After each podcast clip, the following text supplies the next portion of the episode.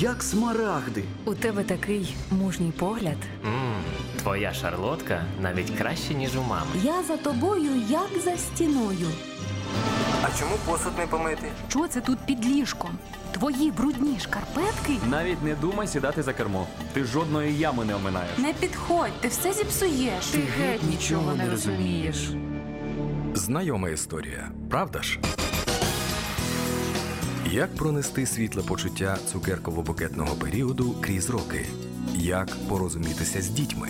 Як створити затишок і гармонію у домі? Про це та інше поговоримо у програмі Сімейна консультація.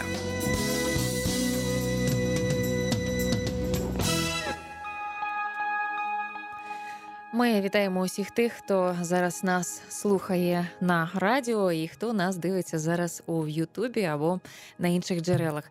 Сьогодні в сімейній консультації у нас Антон Колганов, тренер, консультант руху, територія відповідальності. Антоне, ми вас вітаємо.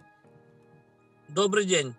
Всех приветствую, кто нас смотрит и слушает. Ви в машині, ми вас трошки застали зненацька, як то кажуть, да? чи, чи нормально все? Ну, вся жизнь это движение, и надо движение вперед. І мені здається, останні події взагалі нас трошки змінили, реформували. Да, буває, люди навіть рухаються і щось розповідають, і встигають робити дві-три справи одночасно.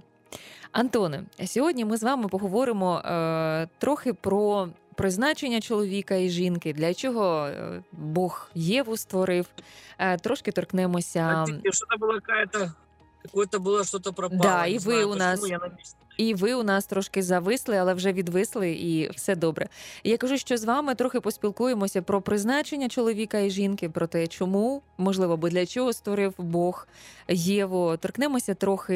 Е- Насильства в сім'ї зараз да останніми законами вже змінилося. Це не тільки в подружжі насильство, але й ті, хто поруч живе, і ті, хто доглядає, кого доглядають, і навіть це торкається чоловіка і дружини екс, якщо навіть і розлучилися чоловік і дружина. Давайте почнемо. Абсолютно. Да, давайте почнемо з самого початку. Адам і Єва. Спочатку був чоловік, а потім Бог чомусь з якогось дива сказав: ну, недобре йому бути самому, і створив Єву. Для чого? Копати щось, вирощувати, басейни робити, діток е, робити, чи е, ви просто душевну бесіду підтримувати?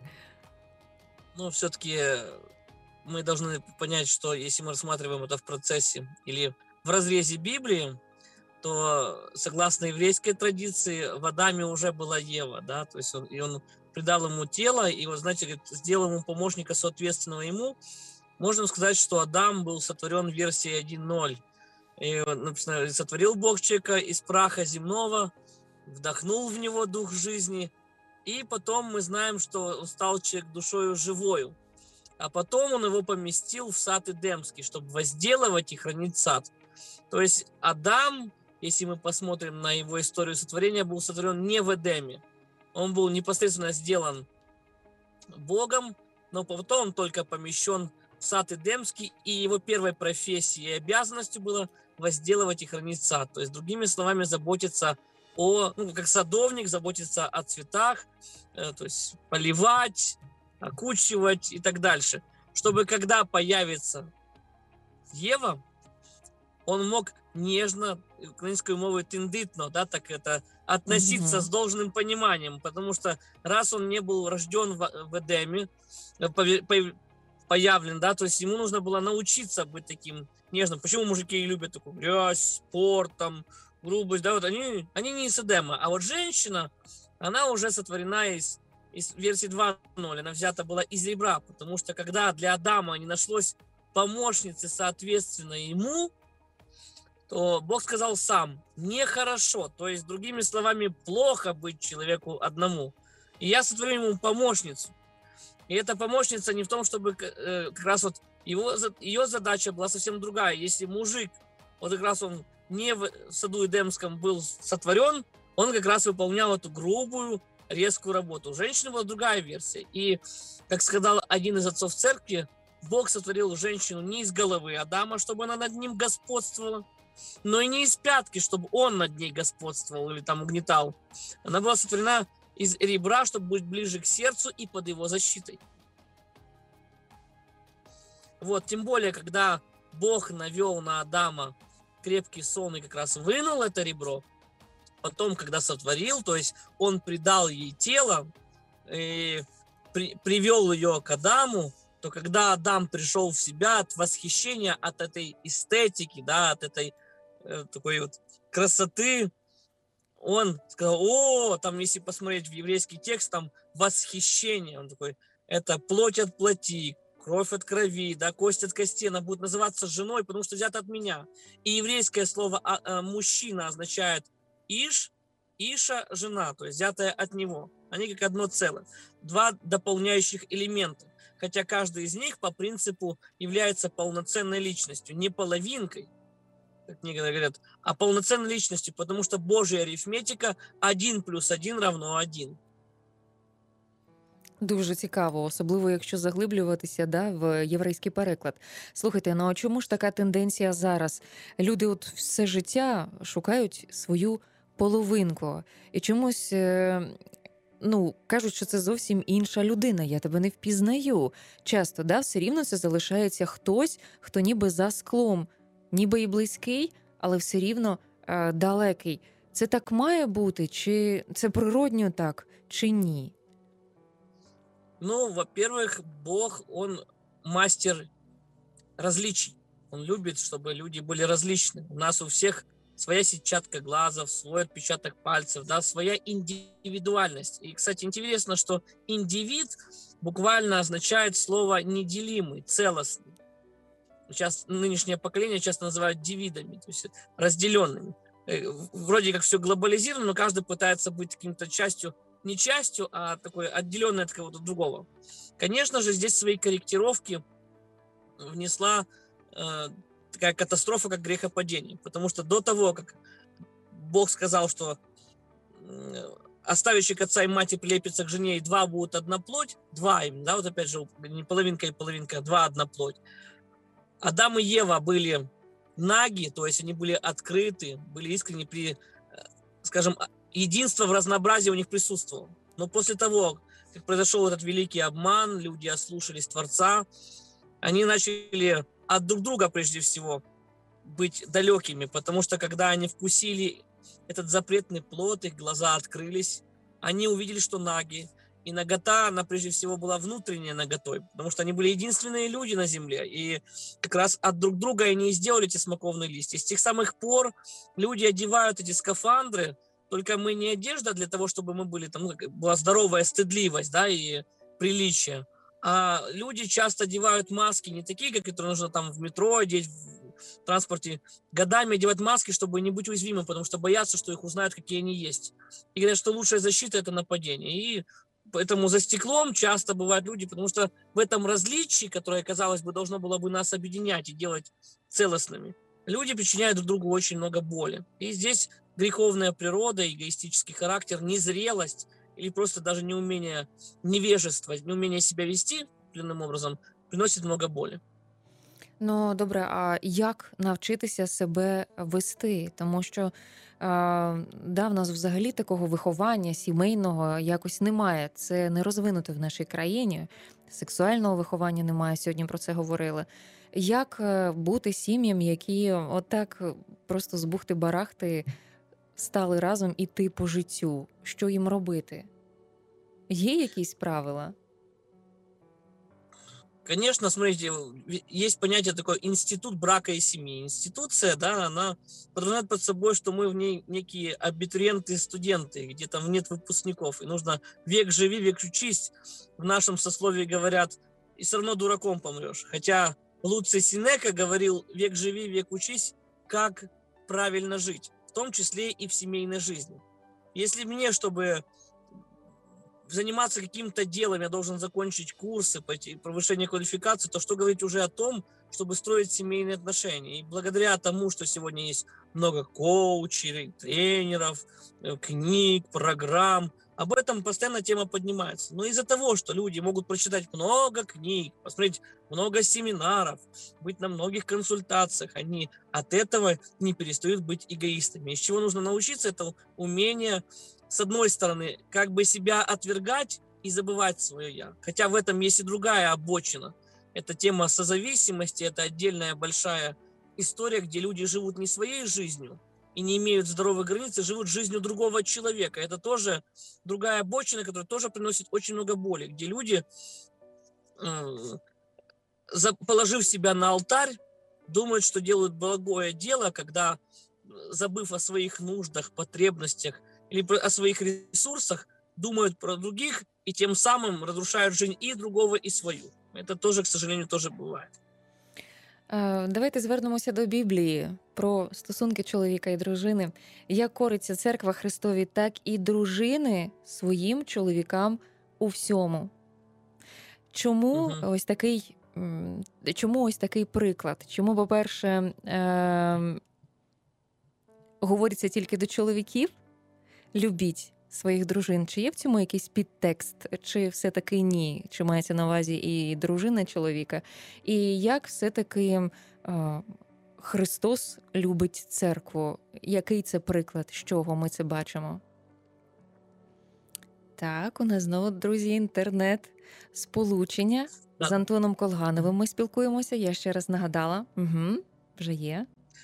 Да, я услышал последнее, что было сказано. Есть ли в этом какой-то подтекст. Да, давайте на це. Сразу начнем, с того, что в богословских кругах вообще есть разное понимание о том, какие роли мужчины и женщины, лучше ли женщина, чем мужчина, или наоборот. Потому что до седьмого столетия в некоторых богословских кругах считалось, есть ли у женщины вообще душа. Вот в чем вопрос. Это первое. Второе, может ли она логически мыслить, и не является она неким недочеловеком, потому что взято из ребра. Но мы видим, что Бог сказал, сотворим человека, мужчину и женщину, то есть мужчина и женщина – это полноценные люди, что отдельно мужчина, что он полноценно женщина.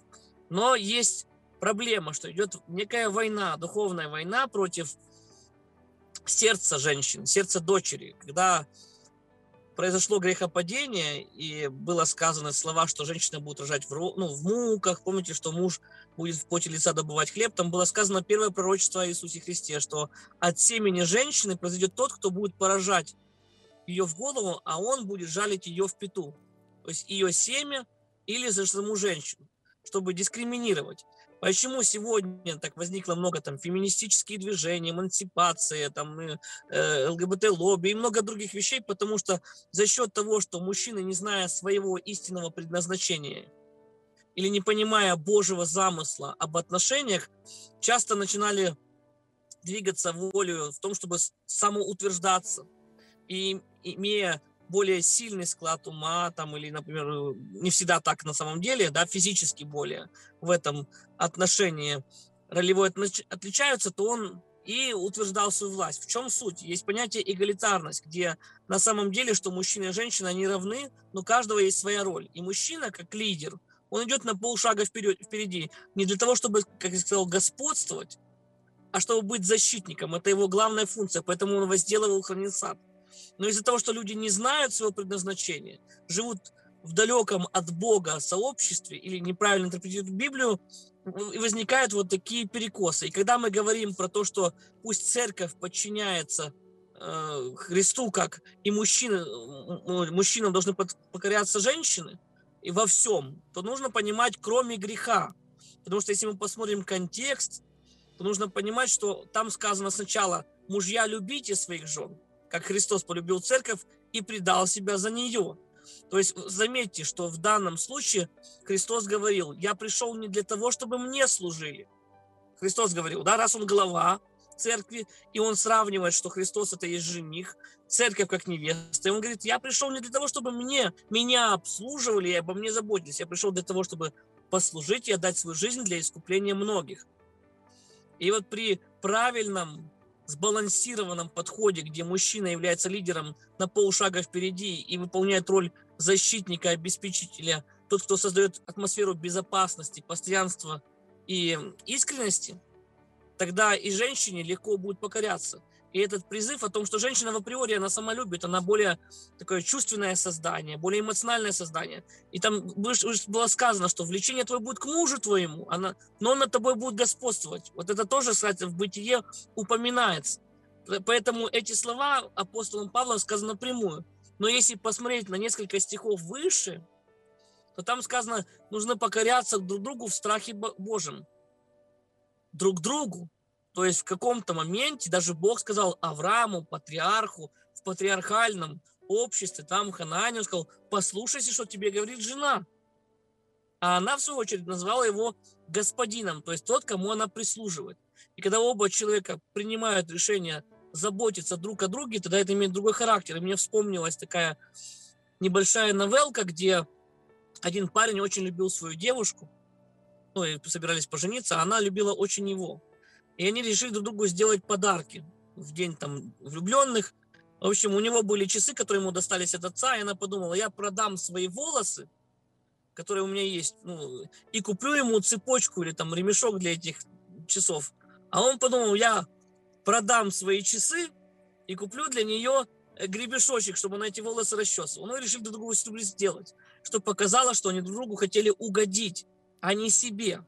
Потому что есть такая тенденция, что я, и говорит, пуп земли, да, то есть такое солнышко Антон, образно я возьму себя как образ, и говорит, вокруг меня вращаются такие планеты, как мама, папа с детства, там, да, дяди, тети, комета, там, дяди, ну, прилетят с бабушкой, с дедушкой. И потом вот такое солнышко вырастает, целая солнечная система, а то и галактика. И он хочет встретиться с какой-нибудь там Натальей, да, и, и которая тоже, в свою очередь, солнышко в своей семье, если он растет вокруг себя, и тут эгоцентризм. И потом эти два человека сталкиваются лбами, и каждый тянет одеяло на себя. К сожалению, такие вещи бывают. Но в силу того, что кто первый стал, того и тут и будет иметь тенденция. А если мы перенесем это из одной семьи на целое общество, которому было присуще, например, угнетать, то потом и возникают вот такие печальні моменти. Ну, надіюсь, я ответил на це. Да, е, чомусь суспільство, і в тому числі християнство, вихопило з контексту е, не те, що ви говорите, а те, що нижче е, дружини коріться своїм чоловікам. Да? І чоловіки трактують це як хочуть, але основне послання. Ти маєш коритися. І якщо дружина не кориться, виникають плачевні іноді ситуації. Як розуміти це? Адже ви говорите про те, що да, коритися один одному. Чому вихоплене з контексту саме це? Ну там же сказано до этого, чтобы мы дорожили. Э, в любых посланиях Павла всегда есть две таких складовых. Э, первая ортопракс... Ну, ортодоксия, как должно быть, и ортопраксия, как надо делать. И вот от теоретического к практическому Павел сначала рассказывает доктрины, а потом говорит, Например, кто крал, тот больше не кради. А лучше трудись собственными руками. Смотрите, заметьте, что здесь не просто, что крал, больше не кради. Павел на этом не оставляет. Он говорит, а теперь трудись своими собственными руками. Для чего? Для того, чтобы уделять нуждающимся. То есть не о себе, опять же, думать.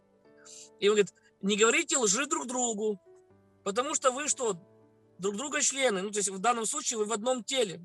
Вы одна семья. И говорит, это вам не должно быть, вы в одной семье не лгут. И он призывает, потому что говорите истину, а не лгите друг другу. Это моменты, которые, по большому счету, они показывают, как надо поступать от, от теоретического к практическому. И, к сожалению, бывает, что да, есть бунт, есть протест. Когда, например, ну, если мы говорим про женщин, то там сказано, что женщины могут быть непокоривые, да, они могут быть бунтовные, они могут быть сварливые, даже, э, скажем так, Соломон сравнивал говорит, непрестанную капель в дождливый день, то, говорит, и сварливая жена, они, говорит, равны. Говорит, что, говорит, сточная труба, то есть канализационная труба и сварливая жена, это, говорит, тоже равны.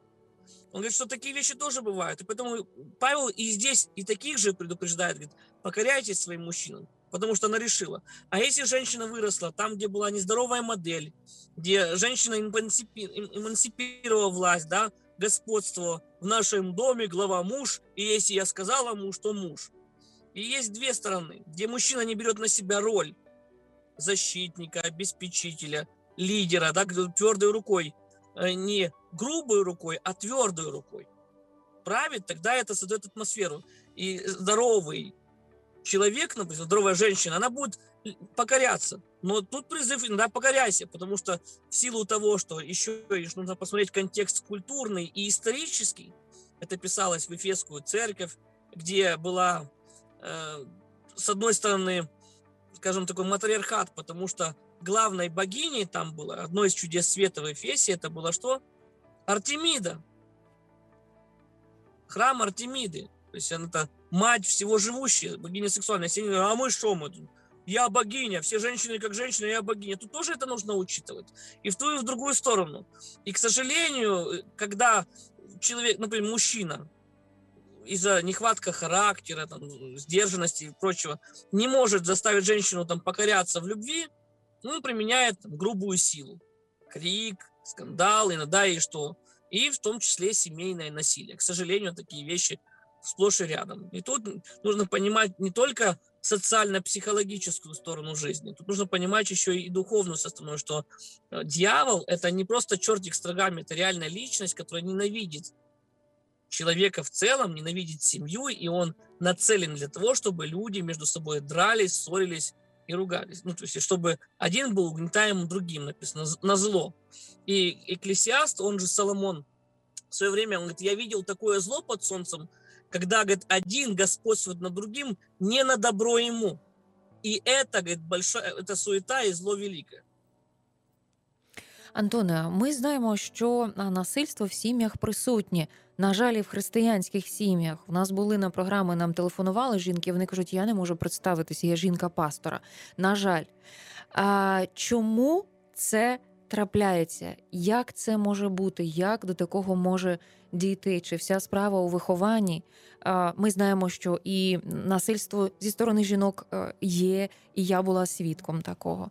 Але ми е, в основному говоримо про чоловіче насилля. Здається, 82% від чоловіків. За минулий рік така статистика переважно від сімей, які проблемні сім'ї. А кожна друга, ніби от така проблемна сім'я, там є побої, там є насильство. З чого воно зароджується? Мы уже немножко этот вопрос затронули после того, как мужчины начинают господствовать. Да, это от, от разных моментов происходит. Какая модель семьи была дома, как относились к женщине, как относились к матери, к сестре, как, э, как это все рассматривать, в какой, в какой обстановке человек растет, в какой компании пребывает, какие книжки, фильмы и все остальное тоже смотрят. Это все от наполнения тоже. Но нужно учитывать греховную природу человека, раз. И я часто проявляю силу от бессилия. Ну, то есть грубая сила идет от бессилия, потому что насилие это на силу да, то есть через я силой беру что-то, что не могу. Если мне не хватает э, интеллектуально, словесно, я что начинаю? Я перехожу на сила есть, говорят, ума не надо, да, и всегда настоящие дипломаты в любых вопросах пытались э, разобраться без грубой силы.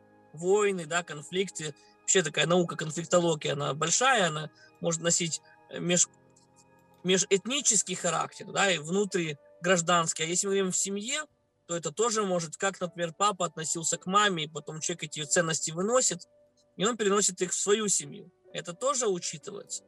Греховная природа, незрелость, необузданность, не... если мы говорим про христианские вещи, то есть такие плоды духа, как кротость, это незлобливость, это лагидность, да, это слово такое нежность. Поэтому не изнеженный мужчина, а джентльмен – это нежный мужчина, тот, кто нежно относится. Хрупко, зная, что женщина – это хрупкий но из-за того, что человек не может справиться, ему не хватило, он применил силу. Такие вещи тоже есть. Но помимо физического насилия, может быть сексуальное насилие, эмоциональное насилие, словесное насилие. Оно тоже может быть, когда словесно я тебя не смогу взять, я тебя не трону, но я тебя изведу. Такие вещи, к сожалению, есть. И абьюзинг – это очень распространенная тема в сегодняшнее время. Я нещодавно прочитала, от буквально на днях мені друзі скинули повідомлення. У нас просто була розмова про сексуальне насильство. Здається, в Данії буквально нещодавно на днях ухвалили закон про те, що між партнерами має бути угода про сексуальний контакт. Якщо її немає, то е, можуть. Е, Ну, засадити не знаю, але якось судити, тягати, якщо цього не було. Да, в нас до цього, напевно, ще далеко, ну принаймні вже і е, цей сексуальний пункт у нас включили. Скажіть, будь ласка, як можна людині е, позбавитися від оцього насильства, від жорстокості? Е, Ну, напевне, по-перше, це розібратися, звідки воно йде. Да? Як психологів тут не уникнути і Да, мне приходится работать как с, с одинокими людьми, отдельными личностями, так и с семьями. И это комплексная проблема. Тут нужно работать с семьей в целиком и разбираться. Знаете, говорят, мы все родом из детства. Но и даже если приобретенные какие-то моменты, мне нужно разобраться с корнями. В свое время в книге Иова, в главе 14 стихом 8, я если не ошибаюсь, там написано, для дерева есть надежда. Если его и срубили, и корень его замер в пыли, но лишь почует оно воду, оно пускает ветви, как бы вновь посаженное, и лист от него выходить не перестает. И всегда я рассматривал этот текст в, контекст, ну, в контексте того, что я был плохим и стал хорошим. Я был как срубленное дерево, и моя жизнь изменилась. Ну, я стал работать с семьями, разбираться с собственной жизнью, я понял, мое сердце очень похоже на сад или огород, ну или поле, в котором есть много сорняков. И Христос это неоднократно сравнивал. И если корень не удален, потому что корень это невидимая часть дерева, да, и срубили ствол, убрали ветви, даже плоды вроде как. Но если корень остался, он потом даст свои плохие плоды. Он вырастет и лишь почует, оно почувствует только воду. А есть, как в сказках, живая вода, а есть мертвая вода. И то, что может подпитать мою греховную природу, незрелость, прошлые раны и так дальше. И само по себе человек, человек один в поле не воин. Конечно же, тут есть понятие такое, как индивидуальные консультации, групповые встречи, группы поддержки, исповедание, где нужно покаяние, где нужно научиться просить прощения. Ведь семья это не там, где все идеально, это там, где умеют просить прощения и, ну, и прощать. Но это не значит, что я должен позволить другому человеку над- надо мной также изде- издеваться. Потому что есть моменты, связанные с границами. Если человек прошел, про- попросил прощения и через час делает то же самое, то такой человек начинает что делать? Он переходит все свои грани и границы. И тут может, конечно, быть и административная, и криминальная ответственность, и духовное взыскание. Если церковь на такие вещи идет, это нужно разбираться, чтобы человек умел, имел берега, его нужно обуздывать. Поэтому в Библии сказано, закон дан для беззаконных. А иногда люди чувствуют безнаказанность, и они вот, как сказал Экклесиаст, для, говорит, не скоро совершается суд над злыми делами человека, от того и его сердце, то есть его подсознание, не страшится делать зло. Он может делать зло и, и в нем коснеть. Тем более, когда он чувствует себя безнаказанным.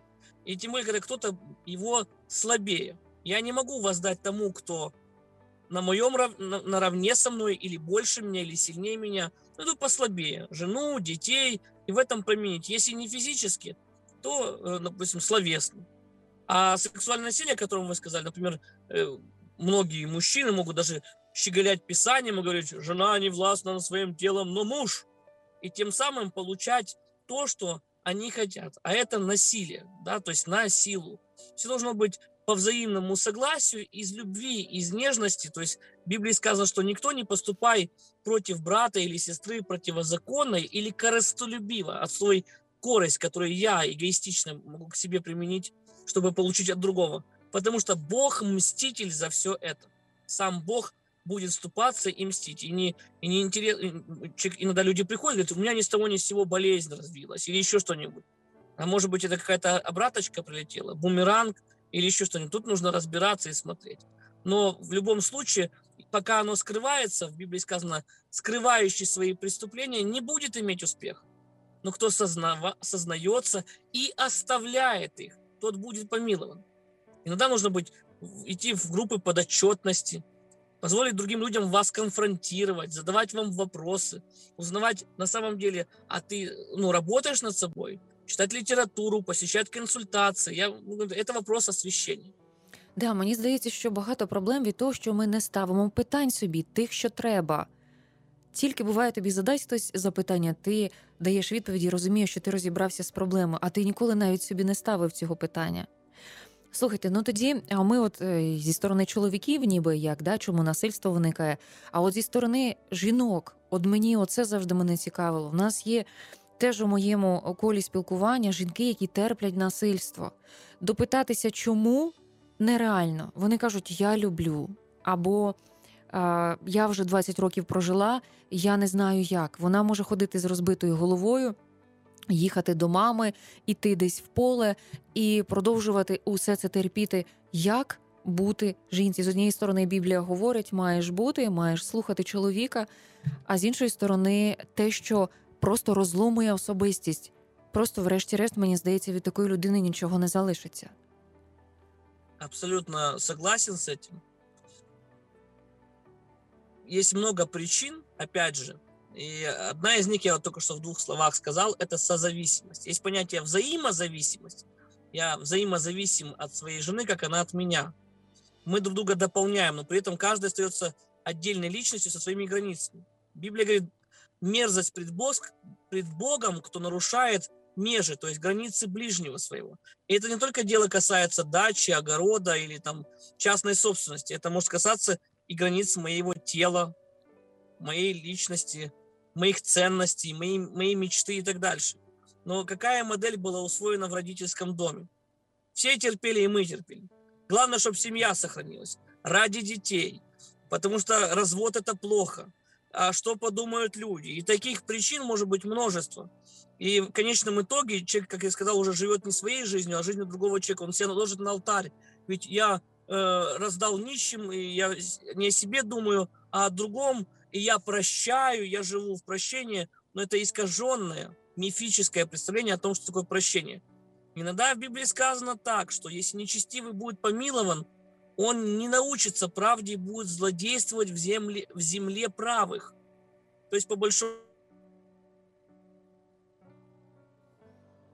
Антоне, счету, он будет в этом, да-да, денется по большому счету с корабля, с подводной лодки, да? Или куда я пойду, а кому я нужна с четырьмя детьми? Лучше терпеть и молчать, глотать обиду. Это мой плод духа воздержания, это долготерпение. И таких, я же перечислять этот список можно до бесконечности.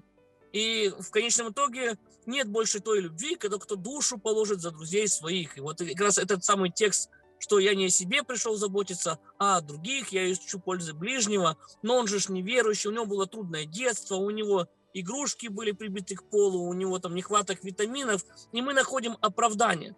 Но вместо того, чтобы обучать людей, и когда люди приходят за помощью ищут помощи, допустим, у служителя, у кого-то другого, они говорят, терпи, либо ты плохая жена, потому что без слов приобретаемы были. Мудрая жена устроит свой дом, а глупая разрушит его собственными руками. Наверное, ты сварливая жена, наверное, ты непрестанная капель. Раз твой муж не кается, наверное, это ты дома не такая, как надо. Ты, наверное, мало молишься или постишься, а человек думает, о, класс, а если еще тем более сказано, если муж не хочет разводиться, то не должен, ой, не хочет с тобой жить, ты не можешь развестись или уйти от него. И он себя чувствует класс. Он надебоширил, побил, утром проснулся, кушать приготовлено, кровать заправлена. И он такой, он может, а, так все нормально. Ну, это же было, я не помню этого лишь потому, и это, увы, к сожалению, тут нужна глубокая, глубокая психологическая и духовная помощь таким людям, учиться ставить границы, отстаивать свое «я» и даже, может быть, вызывать милицию, звать ну, людей на помощь и так дальше. И временно уйти, я не говорю развестись, а в том, чтобы покинуть, чтобы человек где-то включился. Это нормально. Потому что праведник видит беду и что и укрывается. А если я живу с таким человеком, от моей личности ничего не может остаться. Увы, такі вещи сплошь і рядом. Угу. Антоне, от ви консультуєте людей, і звісно, що випадків багато, і вони різні, і для кожної людини, для кожної сім'ї вони будуть різні. Не можна нічого взяти і так, от підсумувати. Але все ж таки, от беручи а, чиюсь помилку, роблячи з неї висновок. Що ви бачите зараз от в українських сім'ях, які існують проблеми? Що хочеться людям сказати? Люди добрі, не робіть оце, або навпаки, робіть, або питайте, або зверніть увагу. Що ви спостерігаєте? Э, мы живем в таком широком информационном поле, и сейчас у каждого практически есть доступ к интернету и телевидению. Тем на развитие семьи есть очень много. Семейных движений, служений, ассоциаций большое количество. Лишь бы человек хотел над этим работать. А гордыня часто порой мешает. И тот же самый эгоизм, о котором мы сегодня упоминали. Или вот это ж, как же я обращусь за помощью? Что ж Антоне, знову зникли ви. подумают Мгм. про меня. И на алтарь свою семью, потому что я боюсь мнения людей. Либо мне гордыня, а я не хочу этим заниматься. И тут возникает вопрос, а сильно ли ты хочешь э, на самом деле спасти свою семью? А, а на самом деле ты любишь другого человека или ты любишь просто себя и пользуешься другими для того, чтобы удовлетворить я. И это прикрываешь. Ты, э, ты получаешь за счет другого и паразитируешь на нем. И, и всегда семья это работа двух людей. Не, не это где один берет, а а другой все время получает, это не семья, это дисфункциональная семья, это разрушенные отношения. Поэтому наша задача, э, точнее мое пожелание, в том, чтобы люди читали, интересовались, смотрели, шли, обращались за помощью компетентным людям. Есть, говорю, достаточно ассоциаций, консультантов, семейных служений, посещать семинары, тренинги в том, чтобы делать качественно, чтобы в семьях была качественная жизнь. Иисус пришел, сказал, я пришел дать жизнь, пришел дать с избытком. Не существование, не потому что, а наши родители так жили, мы так жили, и вы так жить будете. Нет. Я хочу, чтобы мои дети были счастливы. Они смотрят, как я веду себя. Есть старая английская поговорка «не воспитывайте детей, воспитывайте себя», потому что дети в конечном итоге все равно будут делать то, что видят в нас. И если я, например, сорвал свой голос или накричал на своих детей, то да, так получилось, не обуздал себя. Я могу себя оправдать, я могу прийти и сказать, дорогая, прости. Или дети, простите, что я дам вам плохой пример. Что я могу сделать, чтобы улучшить наши отношения? Что было хорошего в этом дне, а что было плохого? Что, как вы думаете, что мы можем сделать для нашего общего блага и так дальше? Эти вещи ну, нужно делать. Багато того, що ви говорите, я бачу, що веде до того, що якщо є якась проблема, або навіть людина не знає, але розуміє, відчуває, що щось не так, і сказати це не може, тому що сама не знає, що це. Потрібна людина, яка подивиться ззовні, збоку на цю ситуацію, на цю людину. Да? Але в нашому суспільстві ще подекуди, і часто в християнстві бояться слова консультант, бояться слова психолог або ще психотерапевт. Я знаю, на жаль, ось нещодавно почула про те, що дівчинка з маленьких років в неї було сексуальне насильство, і довгий час вона про це нікому не казала. І тепер у неї дуже великі проблеми. А йти вона не може. І, і а, мене запитують, як мені її переконати піти до е, психолога? Тут не переконувати треба. От що ви просто скажете таким людям, які знаходяться в проблемі, але з тих чи інших стереотипів, побоювань вони не можуть вирватися з цієї проблеми далі. Жертвы насилия в большинстве своем живут в ложном стыде. То есть а, тот стыд, который должен на самом деле на себе носить насильник за то, что он сделал, нарушил границу другого человека, чаще всего жертва несет на себе. И думает, что если кто-то об этом узнает, ее отвергнут общество и так будет считать второсортной. А еще и ну, враг, если это дети, которые пережили, там он говорит, я убью твоих родителей, это будет нашим секретом, и носит много всего. И хорошее дело делает служба порятунку лю- детей, которые развивают тему, где есть противостояние детскому насилию, и детской порнографии, эксплуатации, где это об этом больше сказано. Поэтому найдите в интернете, обязательно к этому присоединитесь. Ну, посмотрите, там даются хорошие советы, как этому противостоять. Но что мы говорим для жертв насилия? Я- вспомнил сразу, когда вы говорили, я вспомнил фильм такой есть голливудский, называется «Говори», где главная героиня этого фильма – это девушка, точнее, подросток, которая была жизнедей... жизнерадостной, такой коммуникативной, но пережила насилие э, на одной из э, вечеринок, которую, в принципе, устраивали ее подружки. Но когда она вызвала полицию, чтобы помочь, ее, ну, скажем, забулили, как говорят, да, у нас затроллили.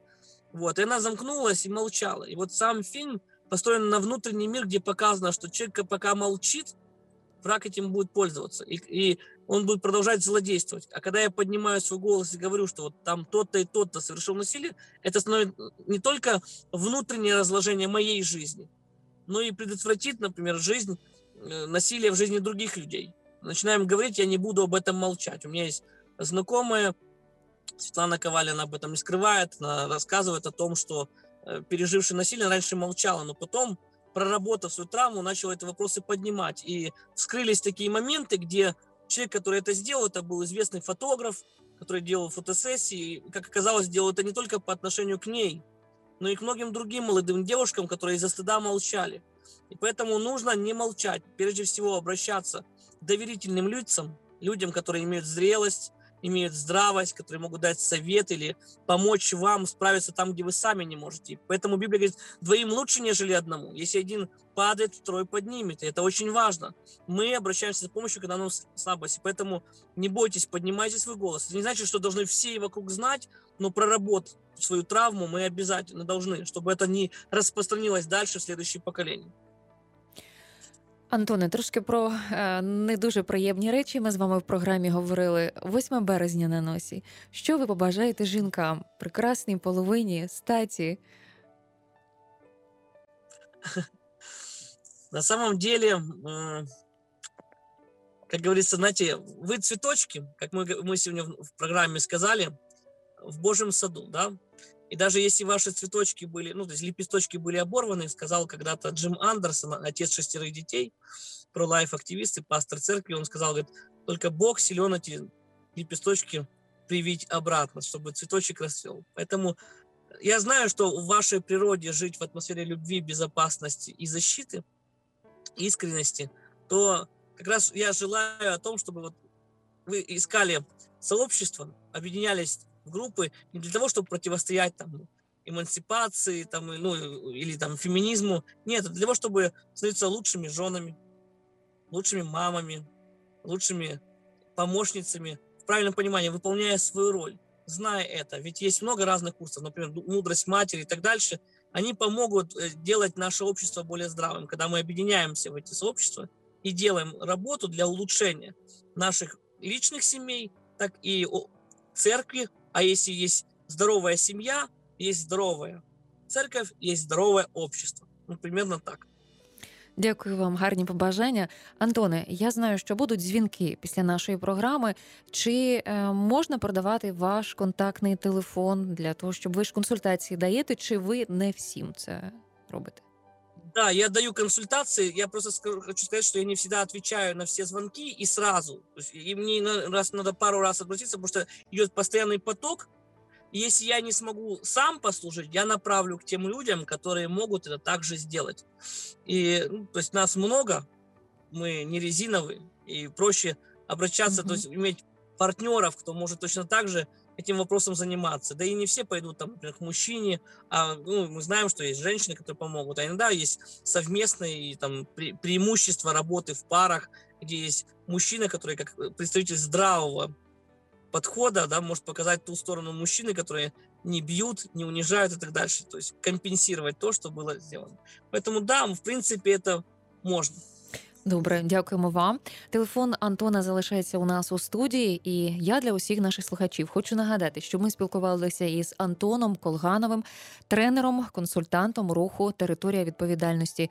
Ми дуже вам вдячні, що ви були сьогодні з нами і приділили час. Усього найкращого. Спасибо, благословений. На все добре.